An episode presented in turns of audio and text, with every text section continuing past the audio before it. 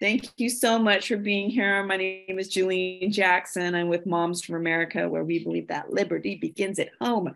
The most important patriotic acts that we will ever perform will be within the four walls of our home as we gather people in and we allow them to feel the spirit of God and we teach and we talk about important things and we arm our children and our posterity and rising generation up, all who enter our home, hopefully leave a little bit more fortified and loved and, and, and a little bit more clarity about who they are and, and, and where they should be going and how we want them to be a part of the solution and not the problem. And so, you know, we as mamas, we can't teach something we don't know. We can't prepare our children for the days ahead if we're not prepared. And so this is why you're here. This is why you're here. You're coming to to learn. And so um okay, I'm gonna ask uh, oh I can I just ask for a volunteer? I'm so sorry. Someone that could just offer a little prayer before we get started in our lesson today, then we'll pledge and we will get going. Is there anyone? Is that you, Rachel? Thank you so much. Thank you, Rachel. Do you want to come off mute? Our mama from Florida. Hello there. Okay. Hello, sweetheart. Dear God, thank you so much for us gathering together today um, to be such a strong group of women to help and support each other and to make a difference with our children and this com- this country by starting in our home. We're so grateful for um, everything that we learn here and the discussions that we get to have. Um, and thank you for all that we have and help us to have Christ like spirits and to serve others as much as we can each day. Amen. Amen. And beautiful. Thank you, Rachel. Thanks so much.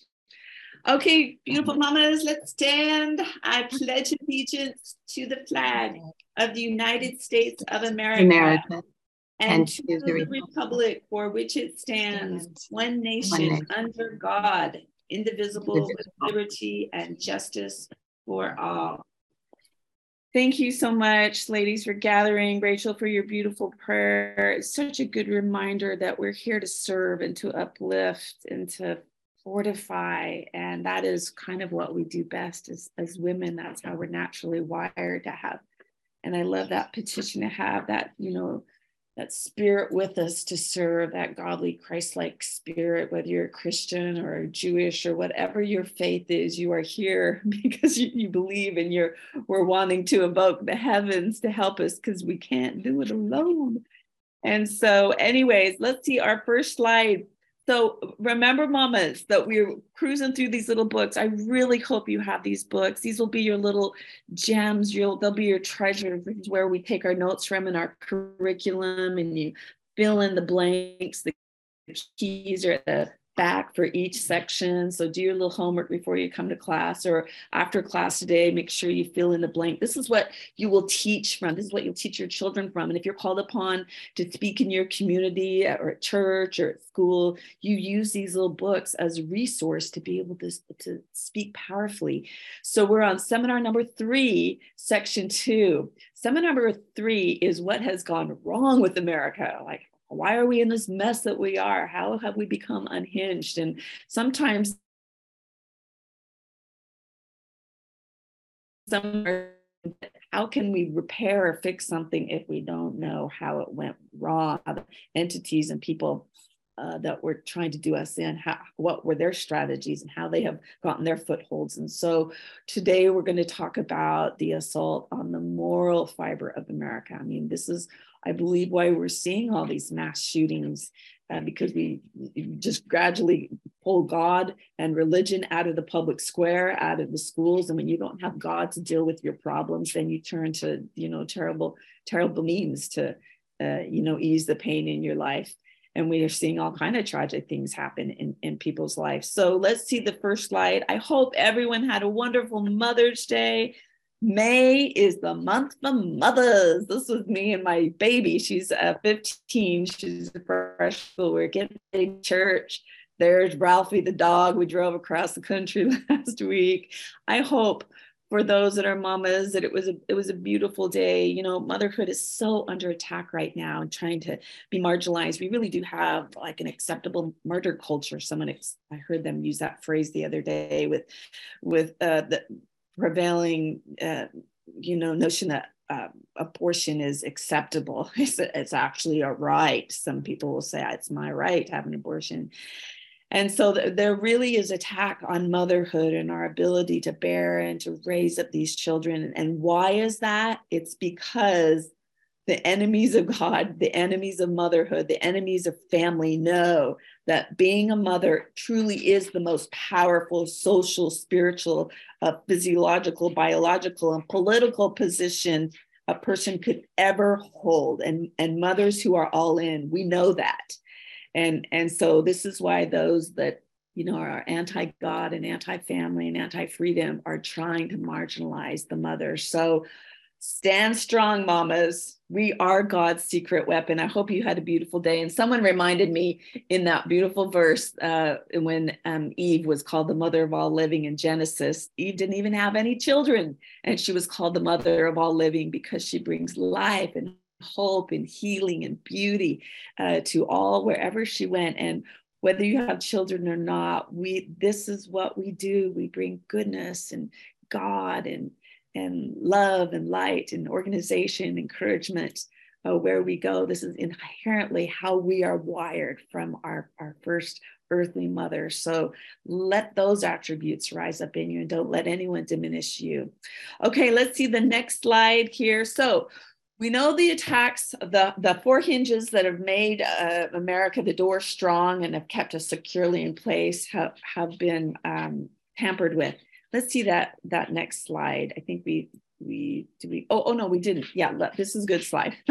So so monday i went up uh, to new jersey trenton new jersey and met with a cottage meeting group up there mamas in neptune uh, new jersey on the south shore. There was about eight of them and there was a rally. About 200 people were there and, and their little group was a part of bringing this rally together at the state house.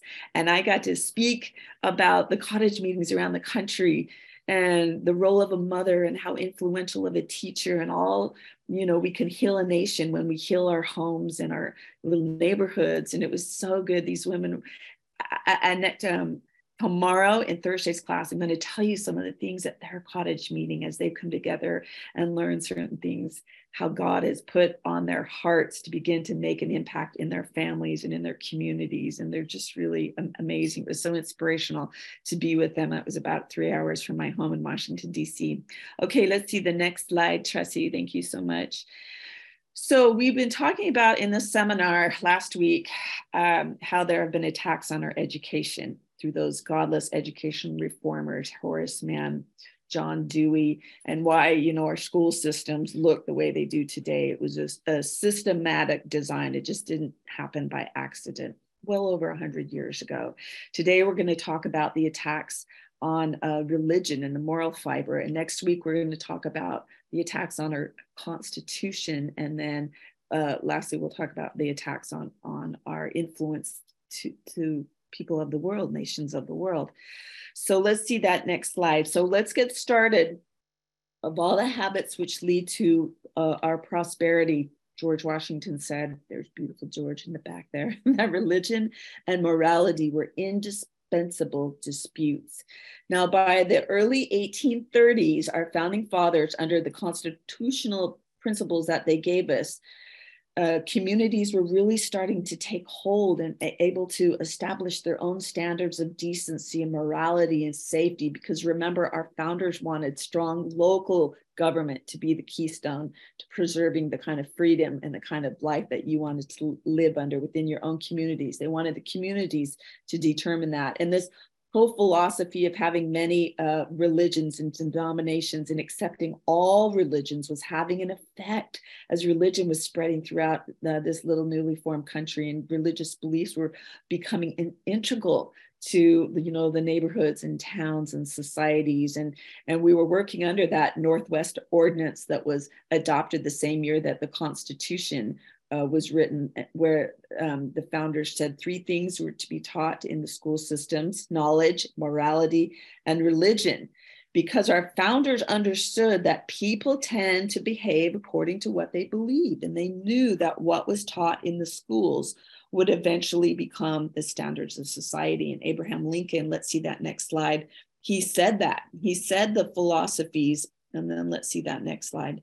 The philosophies of the schoolroom in one generation will be the philosophies of the government in the next. That's why it was so important that we continue to teach religion and morality and knowledge so you could root, root the people in uh, virtue and morals so they could maintain a government that would be rooted on uh, by the voice of the people, and the voice of the people would be adhering to natural law, godly law. So I've just given you the first three principles in that 5,000 year leap that the founders, you know, gleaned and drew upon these principles when they established this land. And so, uh, about 50 years later, remember, let's see that next slide. Alex de Tocqueville, he was that Frenchman and kind of uh, a writer. He came to America because we were earning more per capita than the European countries, this new little fledgling nation. And he wanted to know what in the world was going on here in America. And he would go on to write that famous book, Democracy in America, in, eight, in the 1830s. And so he said, uh, he talks about there was no country in his observation in the world where the Christian religion retained a greater influence over the souls of men than in America. And he said, I sought for the greatness and genius of America in her commodious harbors and in her fields and prairies and her rich mines and vast commerce, but it wasn't there. That's not where America had their advantage. It was not until I went to the churches of America and heard her pulpits aflame with righteousness did I understand the secret of her genius and power. Isn't that interesting, his observation? And he witnessed that the American ministers were teaching the people uh, that the standards of morality and religious belief should be applied to every segment. So there, no, there was no official church state like you know the Church of England uh, that the founders and and so many of those colonists had broken away from earlier when they came to America. But uh, so indeed, there was a separation of religion and, and state, but there was not uh, a, a, separation of religion and state. Yeah, so there was a separation of church and state, but not a separation of religion and state. So uh, to the founders, religion was to be an integral integral part of the government, and morality was to be the central theme of all laws. In fact, you know, principle number four from the 5,000 year leap says without religion, uh, uh, you know, a society of free people could not be maintained. So they wanted uh, religions to be an integral part in society and um, in, in the government. So let's see the next slide. Remember how last week we talked about these little readers? Children were learning to read through the McGuffey readers. And McGuffey uh, uh, in 1836 put out these little readers uh, from kindergarten to eighth grade. Let's see that next slide. So I recommended moms get these McGuffey readers. I just got mine for, I think they were $92. They're a set of, I believe, six or seven little readers. And for two years, I had my little girl in seventh and eighth grade in our morning devotional. She would read a, a page or two from McGuffey. Now, these this is how children learned to read in the 1800s. So in the manual, there's a little uh, example of a little lesson or story, when to say no. And I'm just going to read it to you. So this is how kids would, would learn to read by reading these kind of concepts. When we are tempted to use angry or wicked words, we should remember that the eye of God is always upon us and should say no. When we have done anything wrong and are tempted to conceal it by falsehood, imagine a third grader reading these words, but they did, we should say no. We cannot tell a lie. It is wicked and cowardly. And if we are asked to do anything which we know to be wrong, we should not fear to say no. I mean, whoo, wouldn't you love your little children to go to school and be taught those kind of things as they're learning how to read? You know, so I would really, uh, grandmothers and mothers, I would invest in these McGuffeys because after every little story, then they asked a few questions. So my little girl, for two years in the morning, she'd I'd make her answer the little questions, and sometimes they're kind of old fashioned, and she would laugh but we had really sweet little conversations from these McGuffey readers. So, you know, during this time, it was said that only the Bible and the dictionary outsold these McGuffey readers in the 1800s. There was over 120 million copies sold in English during this time period, the middle 1800s. So as a result, these children were growing up to be, you know, have strong moral principles and spiritual strength because they wove in little commandments and golden rule and biblical stories so at the time, at the same time, these McGuffeys are being used. Remember, we talked about Horace Mann. He kind of comes into the scene as well. Let's see the next slide. And he's the opposite of Mr. McGuffey. He uh, was about, he was a secular humanist. And we know a humanist wants to separate the person from the divine.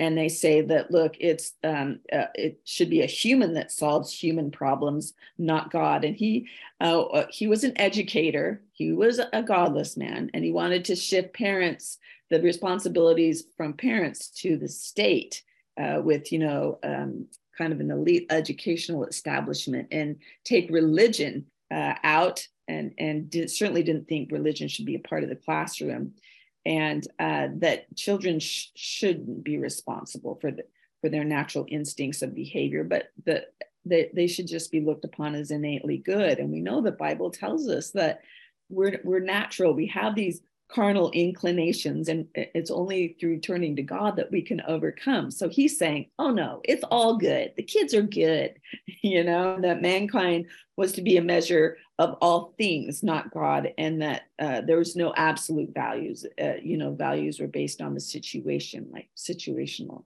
um, ethics. And so it's interesting that also at the same time with these changes, kind of, you know, these Horace Mann ideas uh, starting to percolate, that there were two educators. Let's see the next slide. In Europe, were starting to publish their own writings for a new age. And I'm sure you'll recognize who they were. Their philosophies would one day go on to have a devastating impact in the United States. And we are seeing the impact of these men Karl Marx, he was a German social revolutionist, revolutionary, and he was uh, he lived from 1818 to 1883. Uh, so he Karl Marx actually died at age 64, and he died in London. So he is a German, but he died in London, penniless, in a one bedroom apartment. So when he was a young boy, he went to the University of Berlin in Germany and he became intoxicated with philosophy, especially um, a, a, Greek philosopher, Epicurus, who believed that there was no need for a creator since matter created itself. Isn't that interesting? And he called uh, Marxist his thesis in college. Uh, he he in one word in one word this was the name of his thesis in one word i hate all gods so as a young boy he was kind of lost. He would go on Karl Marx, and that's his friend, Frederick Engels. They were uh, partners in crime. He would go on to write the Communist Manifesto. Now, Karl Marx, we know, is known as the father of communism, and we know that communism enslaves mankind. Whenever there have been com- uh, Marxist ideas, wherever Marxism was practiced, life has gotten worse for the people or the societies. There's not been a single exception to, to this.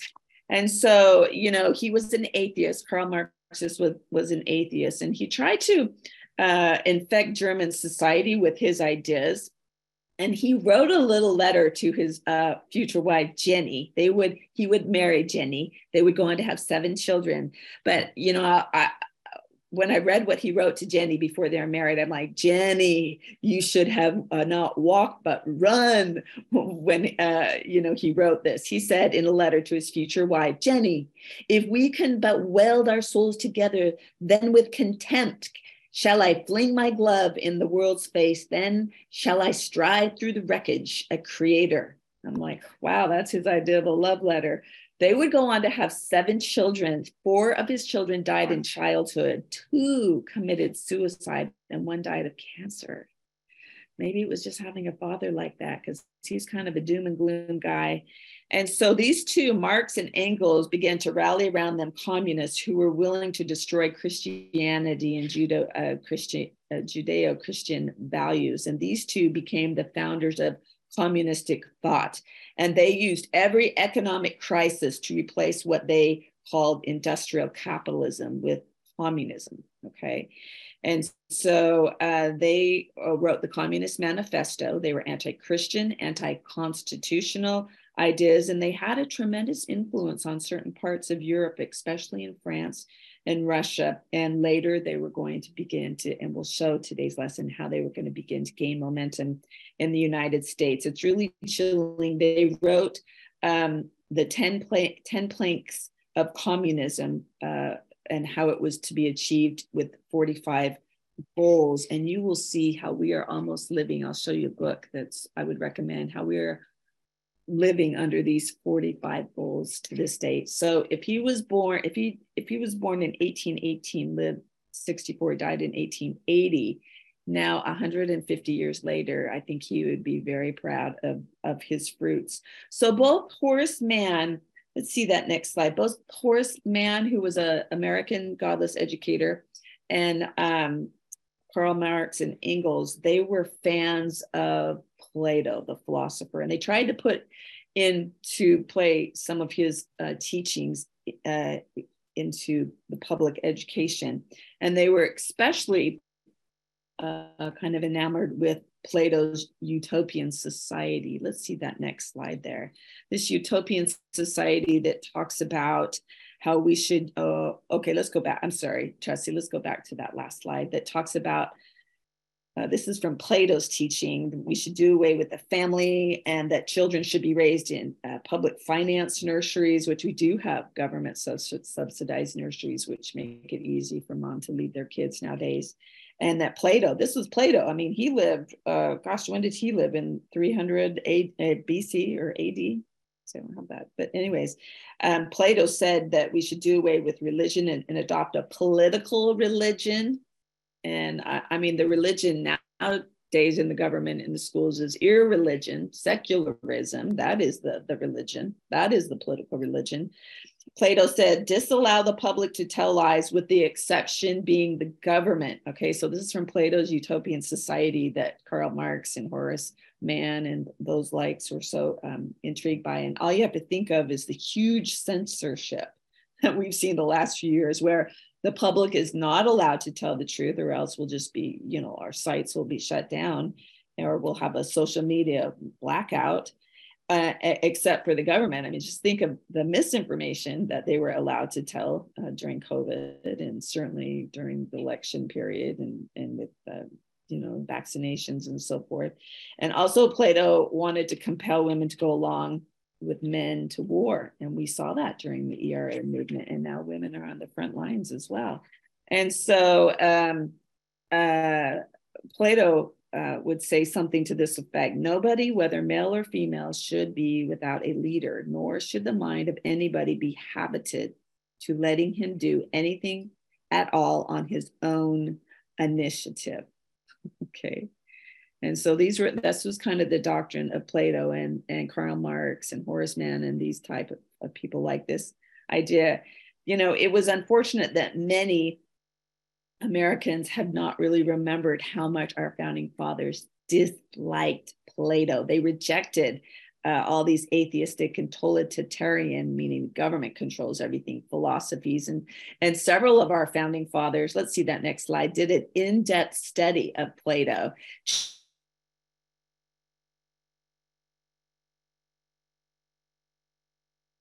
is nonsense. And in a letter that John Adams wrote to uh, Thomas Jefferson, he said, "I have labored through, uh, you know, Plato's writings, um, and they've been tedious. Let's let's let's just go to full screen, Tressie, for for a moment.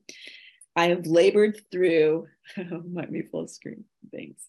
Um, the, the study of Plato. And to my astonishment, John Adams said to Jefferson, uh, I've been disgusted my astonishment was great. My disgust was greater and shocking. His laws and his republic. So Plato wrote some sort of book form about the republic. He said, I, I was disappointed in what I read because uh, Plato believed in a, an elite class, uh, telling people how they should live and, and um, elite ruling. And we, we see that today with uh, our government and the executive branch being so much more powerful than the voice of the people, the our our um, our legislative branch. So it's interesting. In in 1864, you know, there was these currents of these ideas of Marxism and, and Horace Mann. And so in 1864, uh, in order to kind of shore up the belief of our founders, they put, the government put in God we trust on our money and they felt that that was an appropriate thing to do because we were a christian nation and, and they brought and they took those words from the star spangled banner in 1814 by francis scott key. Let's see that next slide i think. Tracy, let's see where we are on our slides. Okay so uh, there's a there's a wonderful little okay let's go to our next slide. There's a wonderful little video 12 minute video there's Plato. Oh, and there is John Dewey. Let's let's just hold there. Um, and we're going to talk about this little video 12 minutes next uh, tomorrow Thursday. Uh, it talks about how we got that Star Spangled Banner and um, and the bombardment that Francis Key Scott observed while he was on a boat in the harbor of Baltimore. It's one I oh, I'll, I will show it tomorrow night. It's so great. But anyway, so we took that in God. We trust. We put it on our money to kind of uh, you know, fortifying shore. up. Wait a minute, we're a godly nation here. Well, in the early 1900s, the father of modern education, John Dewey. So this is a picture of Don, John Dewey. Uh, he came right mm-hmm. behind Horace Mann. Horace Mann now passes the torch on to John Dewey, and he took all of John or uh, all of Horace Mann's ideas and he uh, put them into a delivery system. And he would let's see that next slide. He would read um, Let's see that next slide. okay, uh, here we go. He would put it in a book form, Democracy and Education, and in, which he called um, he called this the brainchild progressive education. And um, this John Dewey, and he has nothing to do with the Dewey Decimal, Dewey Decimal System. He taught at Columbia's University uh, School for Teachers for 26 years. And he was an atheist as well and he uh, was a humanist all right? So he wanted to separate people from god and just say hey you're human. You figure out the problem. You don't need to go to god so did you know at the time that he was at columbia university at this uh, college for teachers about a third of all the presidents and deans of our universities and colleges were being trained here at Columbia, and he was head of this program. If you were to go, Google uh, Columbia School of Teachers, he it comes up as the very first notable alumni uh, and faculty. He's the first one mentioned. Now, when he was at Columbia, he was also um, the president of the American Humanist Society, and he put forth this humanist manifesto. Let's see that next slide, Tressie. And the manifesto talks about how we don't believe in God and that it's immoral to indoctrinate your children with such beliefs, and schools have no right to do such. And it says, I believe that religious education and prayers, now this is John Dewey, uh, that educated all the deans and presidents, a third of the deans and presidents in the 50s uh, at Columbia. He said, I believe religious education and prayers in schools should be eliminated. I believe that uh, denominational schools should be abolished. I believe that children should be taught religion as a matter of historical interest, but should be taught all about religions, including humanism, Marxism, Maoism, communism isn't that interesting? He considered those religions and other attributes of life. They must also be taught the objection objections to religion i believe in a non-religious social morality. Hold your bosom ladies when he says this. Unborn babies are not people. I am as yet unsure whether the grossly handicapped are people in the very real sense. I believe that there's no such thing as sin to be forgiven and no life beyond the grave but death ever lasting. And this, he is known as the father of modern education. All right. So, this blatant statement against religion was shocking to a lot of people, to be honest with you. So, you can see the philosophies of Horace Mann and John Dewey, uh, and those that were proposed by John Dewey, were resisted by a, a, a lot of Americans at first but there's something that's going to begin to happen in our nation that's going to begin to distract people. First of all, in the early 1900s, um, we have World War One, okay, and then after that transpires, our country goes into a period of prosperity. We kind of have the roaring 20s. And so um, let's see that next slide. At a time in our nation when we were kind of enjoying our first real prosperity for a time, uh, an atheistic leader, and a communist leader by the name of Vladimir Lenin. All right, he was the president of Russia from 1870 to 1924. All right, so World War One transpired from about uh, uh, the night, like I know it was under World Woodrow Wilson from 1913 to 1921. World War One was not that long, but it was all in this time period here. We had won, we were distracted, we were prosperous, we were doing well. And at, at this time after World War One, it was Calvin Coolidge, and he was Republican. He's from Massachusetts. He believed in capitalism, so we were really enjoying, you know, prosperity economics. He was allow, allowing the markets to work well, and and so we were a threat. I mean look we'd only been a nation uh, about 120 30 years and we were you, you know the superpower of the world. And so russia was threatened by us. And so the president of russia in the um, uh, uh, around the right after that world war one period he hired three men three prom- prominent scholars and and uh, and not scholars two scholars and one artist as a scheme directed at the religious beliefs of the American people because he knew that you know some of our strength was in religion and we expressed some of you know our religious fervor through music and art. So he hired these men to figure out how they could attack these two forms of expression as a means to weaken our country. This is fascinating to me. So, first, he employed uh, a Pablo, uh, Ivan Pavlov. And remember, he's kind of famous for that experiment that every time you ring a bell, that um, that you feed the doggy. So every time he hears the bell, he starts to um, uh, salivate. What's the word? Salivate is that the right word? And and and this is called uh, this study that he conducted was a conditioned reflex. And and they were going to show how you can condition the minds through music. So then he hired another uh, russian neuro, neurophysiologist ar luria and he took the research of pavlov and he put it into a book and he described his findings in great detail concerning music and the nerve jamming effect you can have with music on children and how you can actually you can actually uh, make younger children uh, retard their mental ability and, and animalize them. And this is where some of the roots we're going to see uh, during uh, the 60s of this uh, you know heavy metal and rock music and punk music to kind of this mind-numbing effect that it would have on children so to take beautiful classical music and and and, and um, kind of jam their little thinking in their nerves.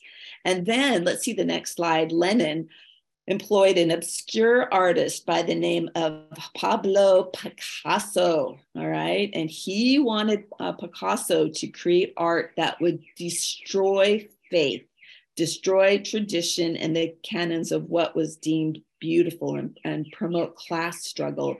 And, and hence, this idea of modern art was going to be introduced to turn the mind from what was good and true and beautiful to ugly. So, Picasso was given this assignment to kind of radicalize art and make it ugly. So, Picasso is actually Spanish, but he would spend most of his life in France. And Picasso would go on to declare himself a communist. And he would say my paintings are communist paintings. Isn't that interesting? I'm not saying all modern day, uh, you know, contemporary art, you know, is evil, but this is the underpinnings of how it began to take root. And um, let's see the next uh, slide. Something very interesting happened 10 years ago. My husband uh, was teaching these Healing of America classes in the country. And one of his, and my husband was just a businessman and he loves America. So he was just doing this on the side. We made no money off of this. It was just our, our way to teach this history and, you know, sure, do good. And um, uh, the owners of the American, the Academy of Art. Now, this is the largest privately owned art school in the United States, and it's in San Francisco, and it, about 11,000 uh, young budding artists go there today. It's the Academy of American Art, and it was founded 100 years ago in 1929, um, and it's family owned. And so uh, the grandfather started it, and they reached out to Al and they wanted him to teach their history classes, like the healing of America history classes, to the art students. So they flew Al and I to San Francisco, and and one day we we toured, you know, their facilities, and they had a few campuses around the city. And then the next day they had us over to their house. So the father was the president of the academy, and his daughter Elise, who is now the president today, uh, was there, and we met her and the wife and the family, and they're very wealthy. It was a uh-oh. Are, are, I, are we still there?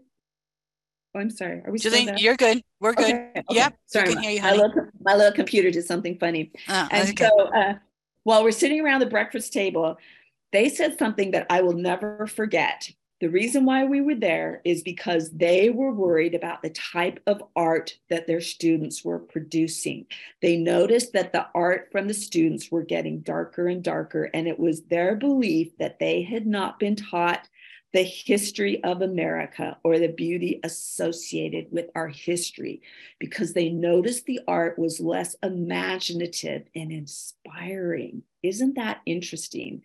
And so they were wanting to know if Al could teach. So Al was quite honest and told them, you know, the kind of history that he taught.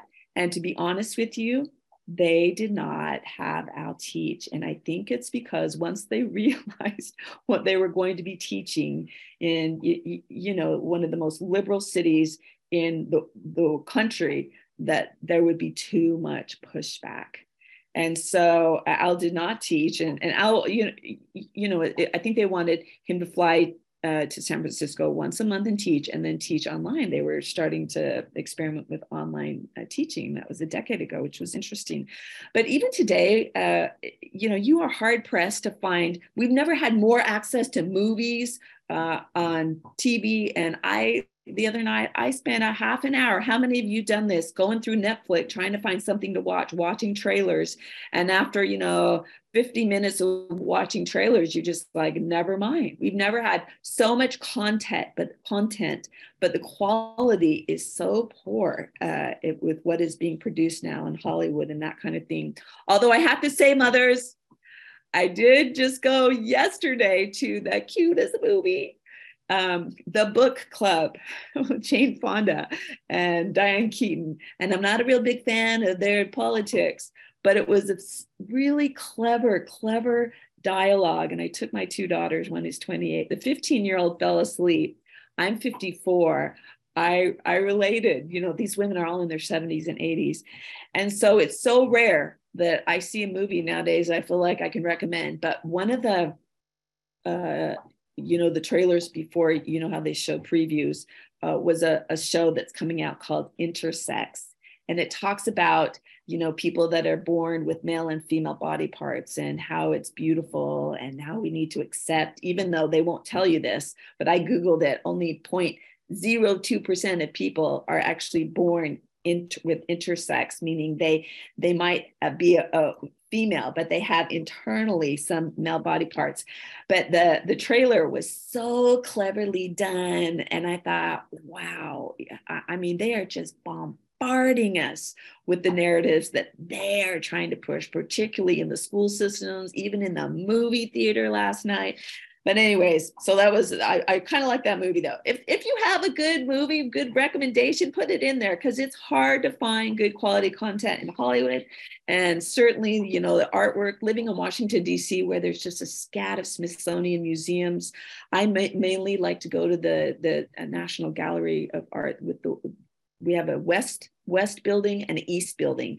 And the east building is all the modern day contemporary art and i it does not sink to my spirit or soul but when i go to you know all the the west museum where it has the classical and the medieval and the christian art and the renaissance and the romantic romantic period it's about 1850 and older almost till the beginning of time it is edifying and uplifting. It has such a different spirit than when I walk through the tunnel to the East building, and then just all this kind of, uh, kind of uh, radicalized uh, grotesque looking pieces. I'm, and once again, I'm not saying all modern art is like that, but but certainly a lot of Picasso's in in that. And and now I understand.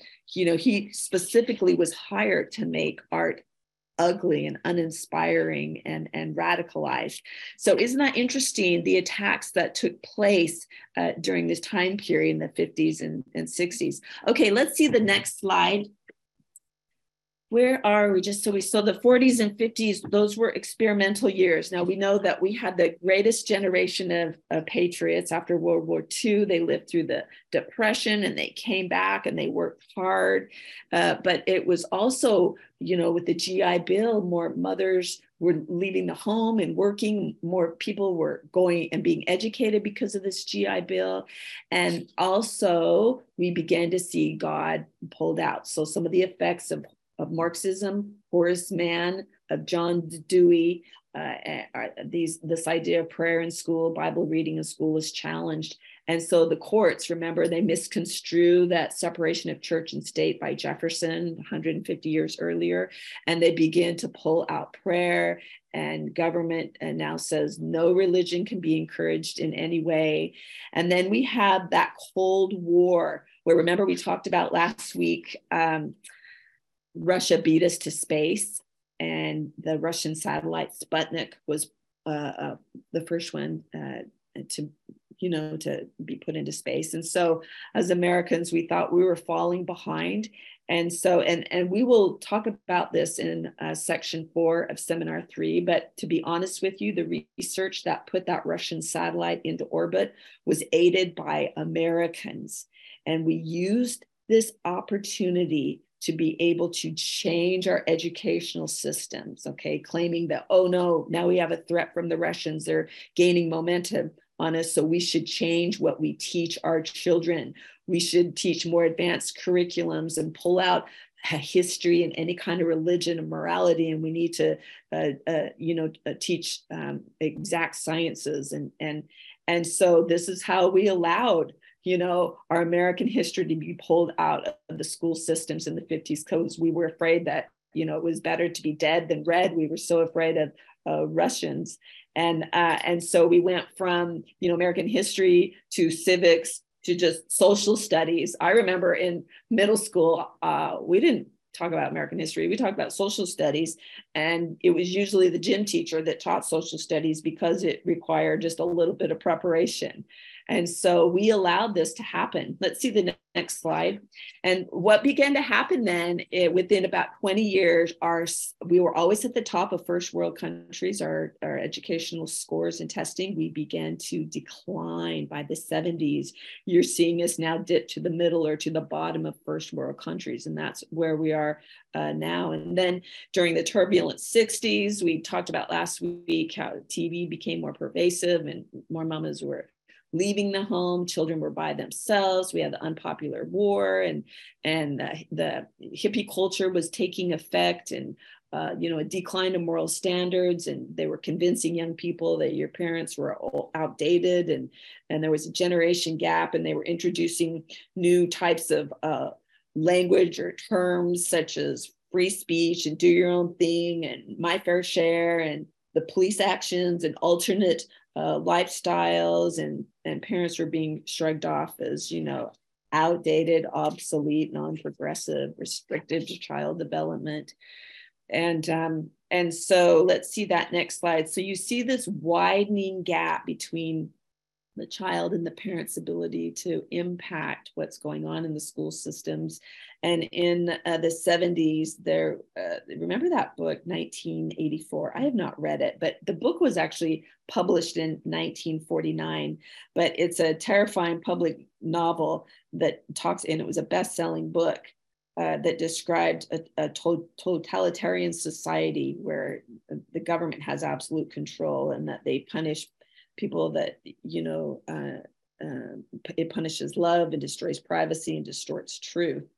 And uh, it began to feel like we were living in the 70s this 1984 and um, let's see that next slide. In the 70s remember gloria steinem and she how she was uh, the president of the women's liberation and she was editor of ms. Magazine and she actually said in the 70s by the year 2000 we will i hope raise our children to believe in human potential and not god. And she would uh, boast uh, by saying for the sake of those who wish to live in equal partnership we have to abolish and reform, reform the institution of marriage and that kind of echoed that humanist promotion of divorce and and through that women's uh, liberation movement in the ERA um, and through her no fault divorce began to become popular. That really stemmed from feminism. And and it and it what it did was it mean meant that you didn't have to show any wrongdoing. It was easy it was easier to get a divorce. And this led to a six-fold increase in divorce within two years once no fault divorce uh, was enacted during this time period in the 70s. And it meant that the courts couldn't take into consideration certain things when issuing alimony or custody. And it always, no fault divorce ended up hurting the women right? The lifestyle of the women went down. More women began to live in poverty. And, and when that happens, suicide goes up, depression, drugs, alcohol abuse goes up. And that was all on, on her watch. And, and she advocated. There's a really fascinating, I am going to uh, recommend a movie. I think it's on Hulu now. If you just Google it, it's a 10 episode series, came out in 2020 called Mrs. America. And it tells the story during the 70s of the ERA how and how the uh, um, Phyllis Schlafly, who started the Eagle Forum, which is a beautiful family group that's still strong today, uh, and how Phyllis Schlafly and uh, Gloria Steinem battled each other. And it's an interesting period uh, of, of, women history that that really harmed women. Gloria Steinem, and I guess that's a picture of her today. Actually, she looks pretty good. But I think it's. I watched this show with my two girls, and um, they could see you know, uh, how how the women's liberation movement has done a real number on morality and marriage and the role of, of motherhood because of women like Gloria Steinem. So I would, I, I it, it's it's based on true history. So I would watch it. It will make you a little mad, but it's really interesting because it's in story form. And um, who is it? Cate Blanchett, who plays the role of Phyllis Schlafly, and she does a fabulous job, who is the head of, she started the Eagle Forum. Okay, so let's see the next slide here. I think we're coming to the end of our time. The 19, uh, so the 1970s, you see this widening gap of this new morality as religion is taken out of school systems and major restrictions on religious freedoms. And then let's see our next slide in the 80s. Uh, there's an interesting um, quote here. Uh, the Department of Education is actually enacted in 1980. I mean, so much for strong local self control. Now, all of the educational decisions are being made across the country in Washington, D.C. by the Department of Education, or at least they dangle carrots in front of, uh, you know, state school boards in the term of money. Uh, you know, if you'll accept this national curriculum, core curriculum, or you know these kind of curriculums, we will give you money. And so many school boards are beholden to the money that the Department of Education, and the government has dangled before them. In the late 1980s, a humanist, Dr. John Goodlad, who, um, who wrote for the NEA, the National Education society said our goal is behavioral change. No so they're not even trying to be subtle anymore. The majority of our youth still hold to the values of their parents and if we do not re-socialize them to accept change our society may decay. And this is what i mean it's almost laughable. And um and and and look he worked for the he wrote for the national education associate Association. Reverend Donald Seals from Virginia, who was a great man, he has since passed, but he quoted uh, uh, John Dewey, who said this if the public schools can keep children occupied from 7, 7 or 7.30 in the morning sorry you're hearing some of my dogs here throughout the day if they can keep these kids away and out of the home with sports after school and homework in the evening the parents will have less than a one hour a day with their children and the families and christian and uh, the christian church influence over them could be broken in about a generation remember how we talked about that last week that it was under Horace Mann that they wanted to get rid of the one room school schoolhouse and divide the family into you know elementaries, junior highs, and high schools so that peer pressure becomes more prevalent in a child's life than the family. Because remember when the family went to school all together you know the older brother could see what the younger brother was doing and correct him on the playground kind of thing. And so you know um, but when you broke the family up no one really knew what was what each other were doing. Um, i love how as you read george washington and thomas jefferson's books they talk about the influence of their mother. And you know these enemies of freedom these enemies of family knew that the mother and god had the had the most influence on the ch- child so they had to diminish it Let's see that next slide. George Washington in the real George Washington. Get these books, they're so good. Read them to your um, children. But he talked about how his mama, uh, Martha Ball Washington, he called her his Reverend Mother. And he said, you know, we were often at odds with each other, but he affectionately called her his Reverend Mother both Thomas Jefferson and George Washington's fathers died at 49. So George Washington was 11 when his father died, and Thomas Jefferson was 14. And so they knew strong men, but they also had to rise up and help their mothers. And remember, Martha uh, stopped uh, George from joining the English Navy, and she had to use earnest solicitations and yell, scream, cry. Who knows what she did and oh, how different our country would have been if George had gone off and joined the, the English Navy. And uh, Thomas Jefferson, he talked about his mom, Jane Randolph, in the real Thomas Jefferson. She said he said that she was the woman of uh, clear and strong understanding. She bore ten children in the in a matter of fifteen years, and so, you know, a- anyone who is you know, of strong mind and of godly principles knows the influence of the mother. And so, and so did the enemies of freedom. And that's why they wanted to, uh, you know, have these children gone from home. And you probably see it with some of your kids. They leave early in the morning, and if they have activities after school, they don't get home until uh, six o'clock and they eat dinner. They go to homework and they go to bed, and it hardly leaves you any time to really spend quality time together. And so um, let's see that next slide. So by the 1990s, the majority of the leaders that we see today are all graduates of this American educational society that is void of traditional and moral training. I am. I graduated in 1987 and I I wasn't taught really, you know, the greatness of our founding fathers or certainly the Constitution.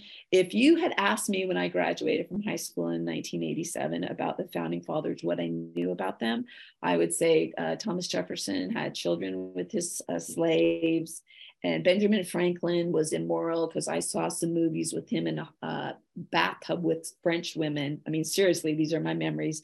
And uh, oh, yeah, George Washington, he lies because he chopped down a cherry tree and he's racist because he has slaves. I mean, and I dare say, if you would ask children today, tell me about, you know, some things about our founding fathers. Those are the kind of things because they're not taught you know the greatness of our founders intentionally.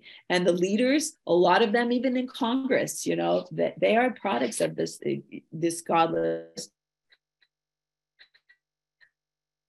About the 1968 lack of knowledge has really left the school systems and communities vulnerable to the programs that are directly opposing the founding fathers viewpoint and and uh, uh you know opposing the things that our founding fathers uh, said should should not be taught. In fact, now they are out of the closet, so to speak. Anything goes, and we obviously saw that with the critical race theory and that uh, 1619 curriculum that's t- being taught in the schools that you know that embraced racism, that are that taught that is teaching our, our children that our founding fathers are racist the laws and our legal institutions are racist your parents are racist they're probably dangerous and you know you need to confront this painful truth. We're a racist abusive country and you're you're probably racist too. You know these kids are getting that just because we for for several decades have not known what our founders we didn't even know did we huh? That in the northwest ordinance they wanted religion and morality taught along with with knowledge. And so um, the school teachers now are integrating all kind of interesting history racist history lesbian history. They're not they were told to be subtle. I don't even think school teachers are subtle about it anymore. Now obviously there's a lot of good people in america who are not happy with these irreligious standards and uh, that are are pervasive and accepted and being taught in the school systems today but they just don't know what to do about it. And maybe that's how you felt before you started taking you know these classes. I don't know what what i can do about this indoctrination because everyone has their agency and are free and, and they just kind of felt like they've had to accept it. So without religion and morality in the schools or in the communities they're becoming frightening places to send our children and and and to raise you know raise raise our kids up let's see that next slide. And what we're seeing uh, is just like um, Susan in Texas before class started, we're seeing kids do the most frightening things. Mass shootings are almost the norm. It's like I almost can't even keep up with you know the mass shootings and a mass shooting is considered for where four or more people are killed and we're seeing abortion is on the rise suicide is on the rise you know all the struggle for for uh, uh, sexuality and gender uh, orientation is causing you know young people uh, to just have great anguish and depression and since covid 30 there's been a 31% increase in psychiatric related hospital stays. And so we're seeing the we're seeing the fallout of you know what has transpired in the last hundred years with these ideas that started in the uh, you know mid 1800s with marxism and and horace mann and john dewey.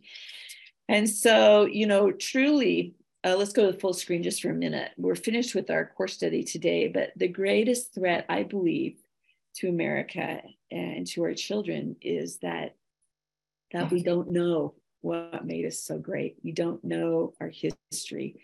And so this is why it's so uh, beautiful that you're coming in, that you're educating yourself, because it will be you that will change the hearts and the minds and save this next generation. Because to a big degree, they're being deceived when we send them off you know, to school or to the universities, or even, you know, even uh, if they're even if they're in a private Christian school, I mean, the way these kids look at TikTok and the way the algorithms uh, work, they don't even have to go looking for lies and indoctrination. It comes to them. Parents don't understand how harmful uh, TikTok is and those those kind of devices. Kids don't have to Google anything. The, the, the reels come to them. You know, if they accidentally click on something, then the algorithms just start sending them. You know, LGBTQ information, Black Lives Matters information. And so, you know, I think this is why Tucker Carlson said he doesn't trust. Remember that talk he gave at the Heritage Foundation like the wired kind of thing. He said, I don't trust anything that I can't touch, a book, or that I can't smell, like people I know that I can get close enough that I know them. I trust people that I have, uh, you know, relationships with and books and probably older books because uh, he said so many of the young people nowadays, just like movies, we've never had more content, but it's just the quality is awful. And we've never had more you know a knowledge at our access digitally but but that's when the information can be controlled when kids are only getting their news sources digitally because then it can be manipulated. So young people are ignorant of facts. They're ignorant of the history uh, of america because it's been wiped out of the school systems because certainly we can't mention any godly influence that our founding fathers have and so we have to wake up, mamas. And uh, I know the seminar is kind of heavy, you know, but um, it's it's good we understand the nature of the problems and to, and to know how far we've wandered from our original moorings, because it's it, it will be impossible to really appreciate the task of putting putting it back together if we don't understand how we drifted over 100 plus years. Now, I was where you were 15 years ago when I lived in that small town in Hood River, Oregon, and we were worried about our young people, what they were learning in the school systems. And so six of us got together because Glenn Beck held up the 5,000 year leap and said, Moms, you need to study these principles and teach them to your children. And so that's what we did. And in, in the 15 years, I still know those ladies. And and if I could tell you how God has directed them through the last 10, 12 years of studying. I mean, they've written books, they've run for office, they've brought their homeschooled their kids, they've had radio shows, podcasts, they've taken historical, uh, one started a travel agency and, and, and people and now it's been know what their children are doing because their children are patriotic because their mamas were teaching them these things. So I'm so hopeful, you know, as you study and begin to learn with your children and what you're learning now, teach your husband. I just had one of the mamas in New Jersey say that she went through the Healing of America seminar last year, and her husband's a school teacher, and he was asked to, to teach an at risk group of um, young people about um, politics and history. And he's like, I got to come up with a curriculum. And she said, You don't. I have the curriculum for you, Healing of America. So he now teaches the Healing of America seminars to the young kids at the rec center every other Friday. And so, and he didn't even go through the seminars. He just heard her come home and talk so much about what she was learning to the to him and, and look what he's doing now so you know as as we continue to learn and educate ourselves and know that look our freedom comes from God, not from Washington D.C., not the president of the United States, not from programs, and that we we we keep our families close and we take our kids to God, and and we keep the Constitution, you know, the, the founding fathers and these great faith stories that inspire us. Um, let's see that next slide. That that it will remind us that you know really the greatest work we'll do let's see that last little slide will be within the four walls. This was just this picture was mother's day. This was sunday. And the picture of um, this is my beautiful colorful family there with the women. There's two grandmothers there there's aunties, there's a, a young millennial 28 year old, there's a little, um, my little niece is a freshman in college, and then my little high school girl.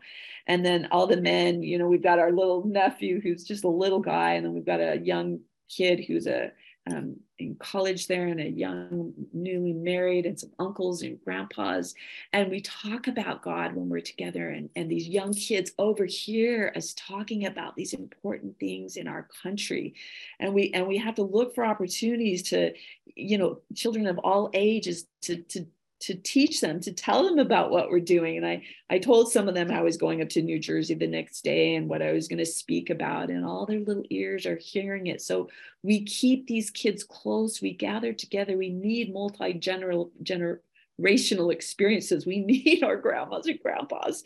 Our grandparents there uh, my husband's grandparents are so spiritual are, are in church. They're baptist they're in church every week and I feel so blessed that my children have seen the example of godly grandparents uh, in their lives, and it, it's helped shore up their identity as as spiritual beings. And and so as we do these things, mamas, we come together, God will put on your heart, I gotta do something. I gotta start doing something more with my children. I got to start doing a devotional where I teach them a little story before I put them to bed or in the morning or at the dinner table, or I need to go to a rally or I need to run for the school board. God will put upon your hearts. And I truly believe it will be the mothers of America that will wake up the people around them and that you will be the impetus of healing this nation and this nation enduring and God intervening and healing our land because of you, righteous women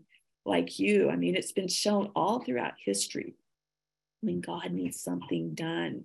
He puts that idea, idea into the heart of the mother, and then the mother instills that into the child. And then God waits for that child to grow up because truly he knows the hand that rocks the cradle rules the world.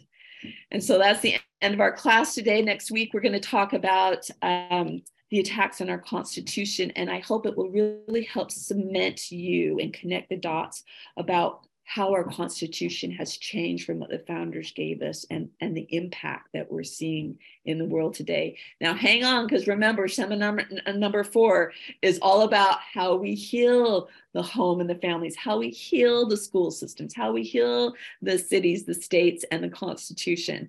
But we're, we're, we're primarily focusing on um, the problems. And I don't think I don't think I really talked about that naked communist book. It was a red book um, that really strips away all the romantic ideas of of communism. Cecil DeMille named that book because he was friends with Cleon Skousen, who wrote The Naked Communist. But that would be a really good book to read as a book group in, in your cottage meeting at some point. We have the study guide for that, fill in the blank. And I thought about teaching it to you, mamas, but it's kind of heavy. It's like seminar three, but 200 pages, but it's easy reading. You really can kind of understand it. And so I just have been hesitant to teach the naked communists because it's just like, oh, we're just living, you know, all the problems of how communism is infiltrated into America. But that's a really, I would get that book. It was written in 1958, but there is nothing outdated about that naked communist book. You can, you can find it on Amazon. But um, anyways, that's just a side note because I think I forgot to expound upon that slide.